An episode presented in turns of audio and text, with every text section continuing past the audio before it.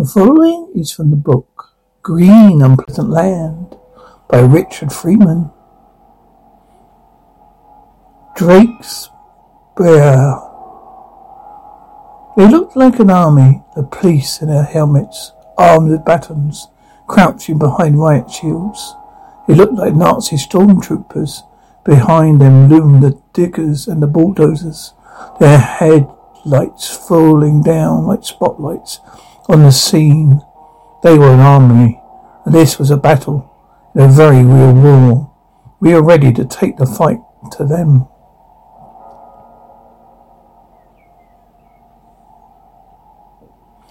I was crouching low in one of the lookout posts on the edge of the Elfland. That's what we called it. What's what we called it, Elfland. A rambling network of tree houses and rope bridges. Been my home for the last six months. I glanced around, taking in some of the faces I knew from the crowds of Elflanders, now amassed to fight for their homes and for the survival of Bear Woods.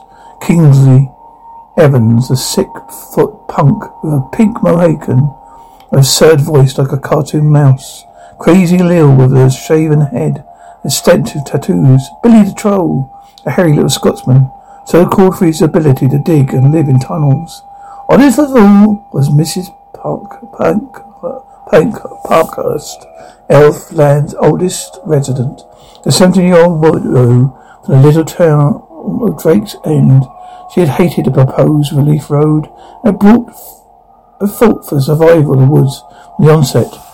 She had lived in the rugged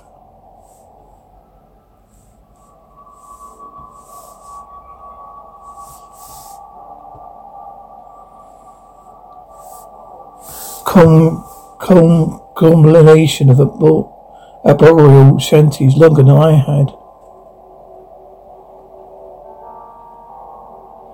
I clutched a cricket bat to my chest and tensed myself for police charge. Beside me were several petrol bombs and canisters of homemade napalm, a nasty mixture of Vaseline, polystyrene, and petrol. I always knew it would come down to this, a final battle, but the reality of being there the thick, pretendulous atmosphere made my stomach turn over. Then from behind our ranks came a voice. And when we he had eaten all he could, and when he had his fill, he crawled away and wound his tail nine times about the hill.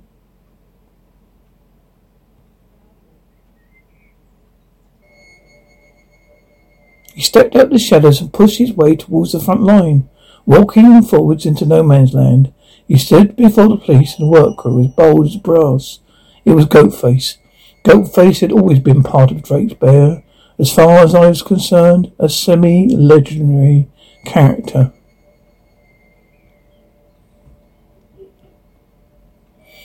I played in the woods as a boy. My friends and I would dare each other to go deeper into where the lights wouldn't shut, didn't shine, into where the mad tramp lived. He would come scuttling up the shadows, muttering under his breath, or sometimes loom from behind an ancient oak, or use silent as a ghost. I guess he must have looked pretty much like the average tramp. He wore a fading black trench coat, even in the middle of summer, under it was tied a piece of hairy string in lieu of a belt. He had shabby grey trousers and hobnail boots. He had a long, unkept beard and gave him his name, always freckled with spittle, filth, and crumbs. It was almost as if he's cultivating something in it. His weather-beaten face had a fat Gaelic hook nose and two mad plaided eyes that shone out through the grime. He looked like some ungodly cross between old Father Time and Albert Steps toe.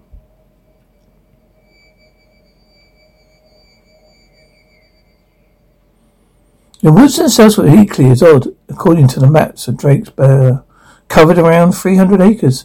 It seemed so much bigger. Perhaps it just looked that way through a child's eyes, but the odd effect still struck me when I returned as an adult. Even the edges, very little light penetrated. is filtered through the dense canopy of herbage above. This gave the woods an odd sort of constant vibrant twilight. Everything seemed tinted green. And Drakesborough, you could think yourself in the middle of the Siberian tundra. It would seem so distant, so far from civilization. A centre st- stood Worm Hill.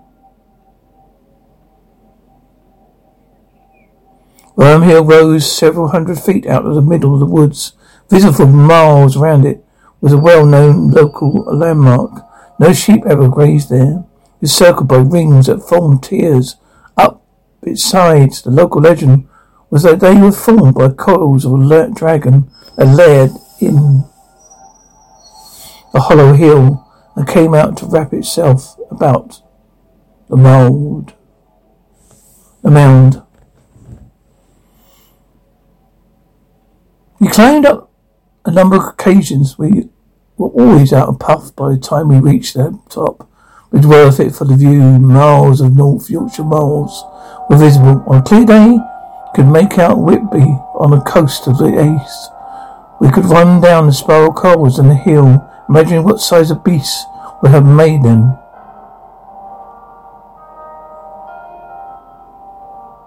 My dad told me that Wormhill was actually an Iron Age fort. The circles were its ramparts. Apparently, in the early 1960s, a team of archaeologists from Leeds University excavated the area, but only dug, but the dig only lasted a week and closed down abruptly. Apparently, Nothing to note was found.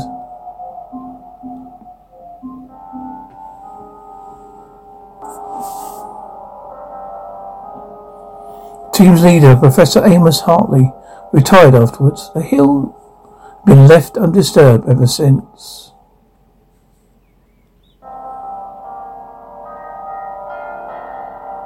As we got older, a few goat-faced lessened. He never actually did anything to us. He was never aggressive or unkind, but he was just there.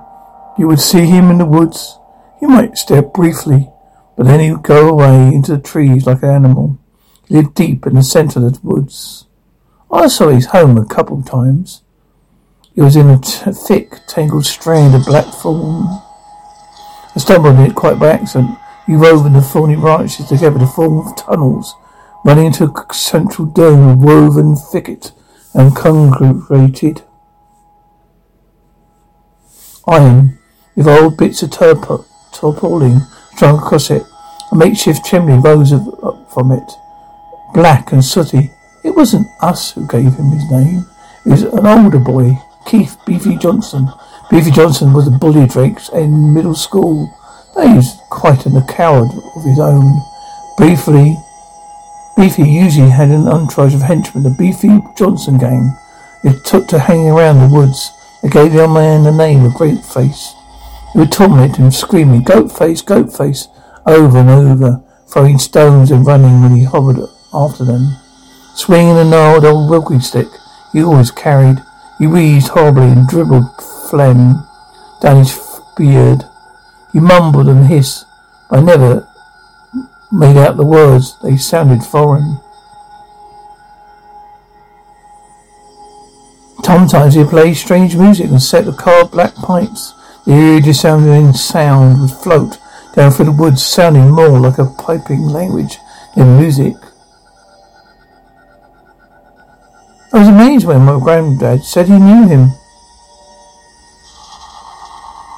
Albert Skinner was his real name, he said. His family came from up Northumberland way. I knew him when I was at university down in Leeds. My granddad had done three years at the university, rare for a working class bloke. In those days, he studied farming and agriculture. It was. Not long after the war, he had been a bright lad and won a scholarship. He went on the farm, rapeseed, just outside Wakefield.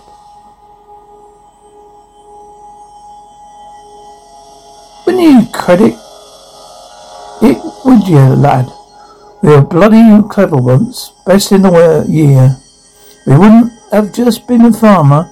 He would have been, got a great job down at Old Smoke with the agriculture department or something. I won't believe it was the same bloke, me. What happened, Grandad? If he was so clever like, What happened to him? I asked. Well, mad, son. Mad as a bag, bag of spoons. You got a boast of religion. Don't ask me which one. Some crackpot foreign rubbish, I think. Sometimes we found, found his old book. We found his old book in, one of them creaky old wood bookshops up Haydon Bridge way. So he told him how to grow crops really fast, no matter how poor the soil was. Something to do with gods and earth fertility. More he read, the loonier it got. He'd wander up into the moors and into the woods for days on end. Miss lectures never was come back to his digs covered in dirt and blood. Some of the other students said he was sacrificing cats and dog chickens to, to something up with Drake's bear, but I can't say if it was true or not. He said he had a theory that would revolutionize farming, so there'd be no hunger ever again. Now this was just after the war, people were still taking, being rationed. Having that, as this why, happens that that's why Tom Foley was tolerated up at the university to the point he could. I mean, big. I think he could have really done something special groundbreaking. One night he was caught wandering through campus, covered in mud and blood, screaming his ruddy head off. He'd torn, thrown off the course and kicked out of his lodgings. He had just leapt and left for the woods. Lived there ever since. Never been right in the head since he was wrong and he's wrong on that bloke. I often wondered what the old man lived off. I suppose he might pick berries, got his own food. I thought he might have some livestock, because of on several occasions heard him mention feeding it. It seemed to be only words he said that were not gibberish.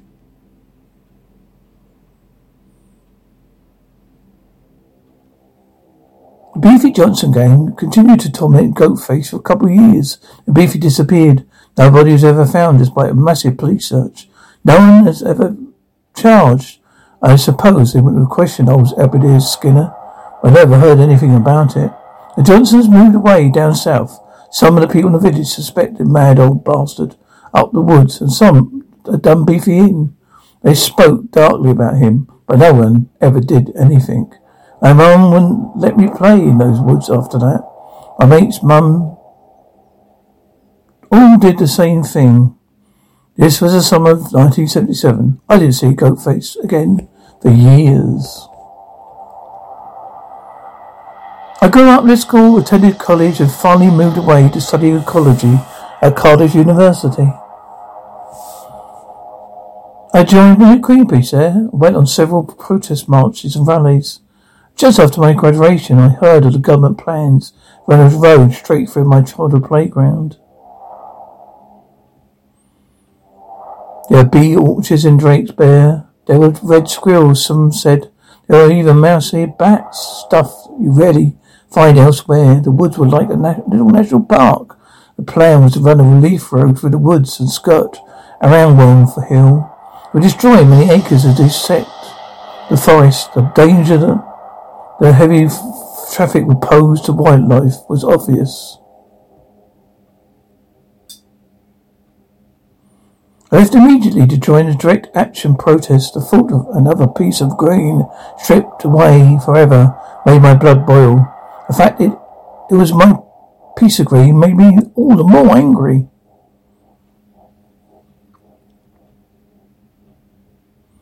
The group grew over the weeks and months, so as did Elfland. I was surprised to find Goatface was still alive and well. We didn't see him that often. Usually would hear his unsettling music rising through the woods when the moon was fat, a wet, reedy piping pregnant with strangeness. When we did bump into him on some deep woodland path, he never speak, but gave us a nod, as if he knew what we were doing and was grateful. I almost got like him, almost. It cost the government hundreds of thousands of pounds, put their nasty little project back months, roadblocks, iron spikes and tyres, calibrator tracks and sand and engines. We tried all the tricks. And it looked like it was all over. We were well entrenched, but vastly outnumbered. All that stood between the police, the diggers, and us was Albert Skinner, old Goatface. The sun was calling behind the horizon, throwing the whole scene to ethereal cloak of twilight. The old man cast off his huge trench coat and stood bare-chested.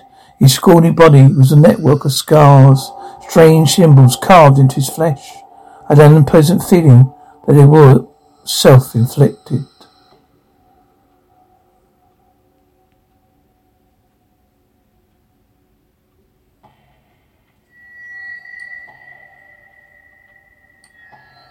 He threw back his head and bellowed an animalistic primal scream. I found hard to equate with such a frail looking old man. Then he began his gibbering. If they were words, then they were not in any language known to me. They sounded more like gruntal snorts, high-pitched whines, and horrid twitterings. Or perhaps they were vergeries, Vidgeries of the original primal uh, Uber language, raised up from the old man's subconscious. Who knows? The police must have been sl- slightly taken aback. He didn't do anything. The height of his maniacal ravings, threw back his head, and whipped a black bladed knife out of his malodorous pocket. Quick as a flash, he was cutting sigils in his own flesh, tearing up swells and curves of flesh, wet tears of blood. His hands moved fast across his pigeon chest while his face seemed lost in ghastly expression of almost orgasmic ecstasy. As the reels of gore fell onto the dust, he shrieked something I think must have been an invocation, a calling the name of something. Allah, Logo,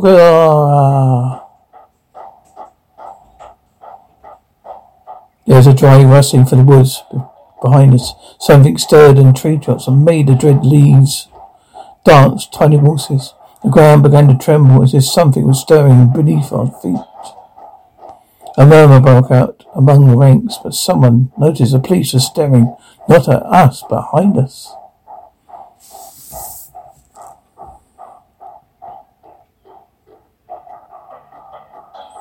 As one the crowd turned around, up at Worm Hill. There seemed to be an odd kind of numerous about it, like a heat haze. It seemed to trace a path between the ruts and that circled the hill. The effect seemed to move an amphibian grace.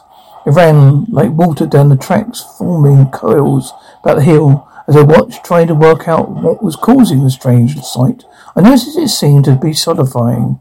The haze was becoming more like a greenish light. The front end of the phenomena reached foot of the hill and seemed to slide into the trees. There was a rustling in the woods that began to grow as the coil after coil of green light slithered down from the hill and entered the woods. None of us knew what it was. I think we all imagined it to be some kind of trick Skinner had engineered. I recall being impressed at that point and wondering how the old bugger pulled it off. None of us were ready for what came next.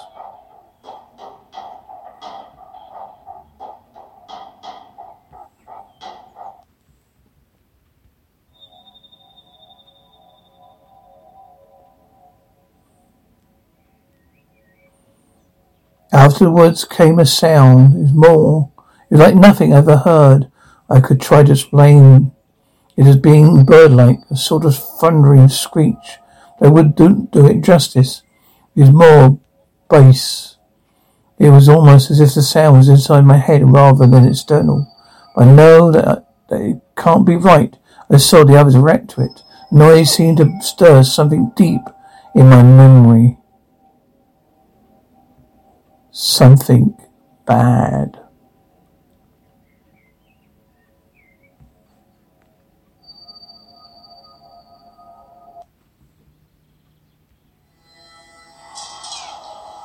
There was another sound occupying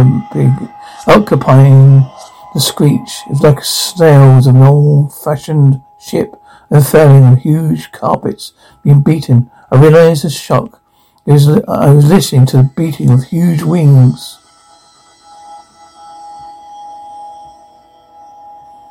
We didn't scream, not at first. We couldn't even move. What came scratching out of those woods, half slithering, half flapping, burnt itself into the mind of everyone that saw it, together with one word, dragon. It was huge, hundreds of feet long. It rose in shadows draped his wood, its titanian back wings half open, armored scales glistened in incessant green shame, making rainbow patterns like oil or water. Four tree trunk thick legs terminated in clutching cipher talons. The tail seemed to trail endlessly into the woods with an increasing whirling, withering and curling. At the end of the long neck was a horned, horned head, a reptilian nightmare. I saw a row upon row of carved white teeth, strong as steel, sharp as razors. A sharp forked tongue flickered in and out of the scimitar lined jaws. Tasting the air, caustic saliva dripped from the moor, hissing like water on a hot plate.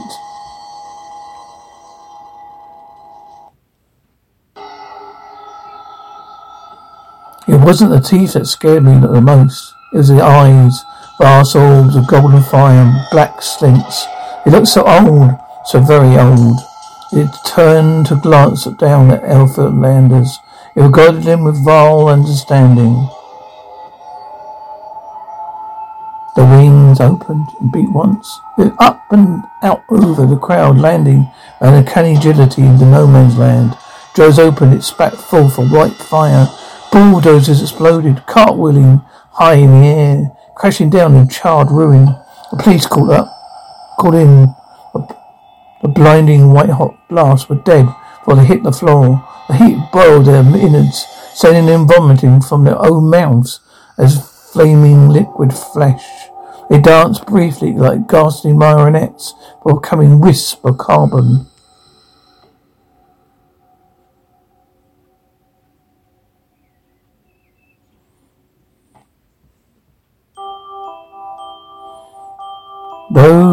Who escaped the blast ran bales ran bales emptying. The dragon fell upon them. The jaws flashed down and seized the victim. It hoisted him aloft and shook him a man of a bull terrier. Might shake a rat again and again. The jaws flashed as it snapped up human prey, the lurid wet crunching. A handful of men escaped, running madly into the night. The beast could have easily caught them or struck them down with jet of flame. I think I wanted them to escape. It wanted them to tell their masters what they'd seen a draped bear. I was doubled up wrenching, as were most of the other possessors around me. Some have failed themselves. I saw Billy the troll scoop up a prone Mrs. Parkhurst and ran for cover.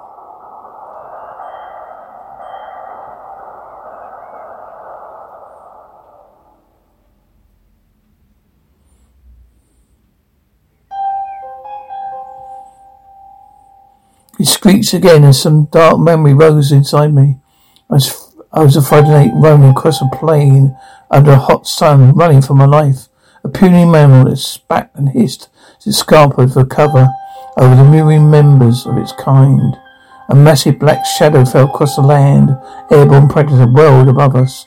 The screech came again, echoing through the ages, through the countless generations, across species to the present day.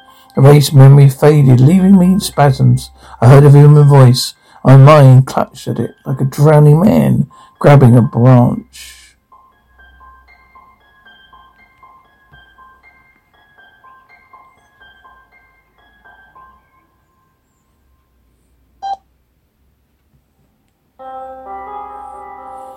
I knew he'd come, the old will. He could come right, all right. He thought his home was getting messed with. I heard a Abada's hiss. Him's like an adder hibernates, but adder sleeps months, he can sleep aeons. There's loads of them all over the world. Just not time for them to wake up yet. He began to laugh, almost doubling up as much as I did. In my sickness, the monstrous creature folded its titan, titan wings and slithered back into the woods. As it went, it seemed to be losing form again, becoming more ethereal. I turned my head up towards the hill and saw shimmering coils slipping ghosts like into the side of the hill itself. Goatface's wounds, now quite healed, calmly picked up his coat and followed it. I wondered about his words, but just then when would it be the right time for them to wake up?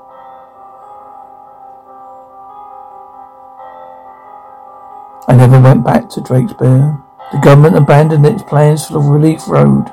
A quarry into what happened stated that one of the bulldozers exploded due to a serious electrical fault. Flames engulfed several of Melrose machines, ignited their petrol tanks. Men were killed in ensuing explosion. I've not seen any of my old friends from Elfland. I think that, like me, they have given up direct action. I now live in central London.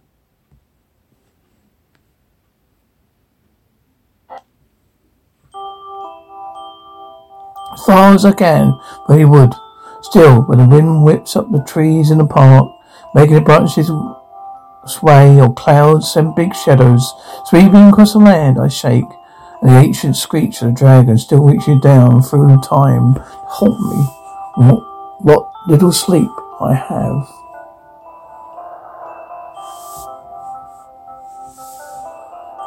You, you, you've been listening to Drake's Bear by Richard Freeman from the book Green Unpleasant Land. This book represents my kicking back at the poor excuse of horror we had endured so long, but my school second reason for writing this was to showcase some odd and overlooked pieces of British folklore. Too often history, horror is stuck in the rut of using the same subjects and monsters. With folklore there is a wealth of concepts and creatures I've really tapped into. My favourite era of Doctor Who was that of the third Doctor played by Jon Pertwee. I think one of the main one of the reasons I liked it so much was Sir Peter's tenure in the title role.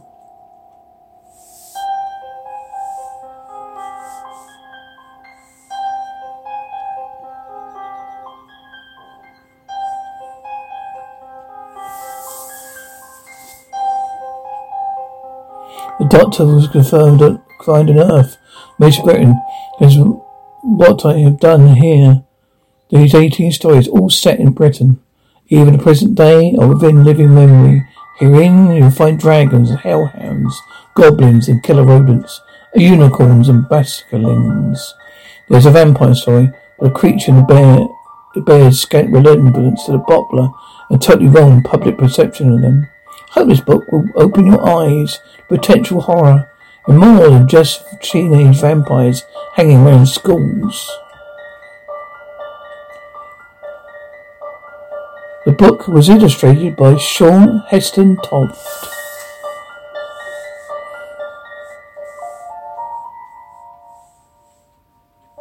I will give this book a five star recommendation. A horror book cult classic for the future. I hope you enjoyed the reading. I was given permission by Richard Freeman himself to read this story from his book. Thank you, Richard. Bye.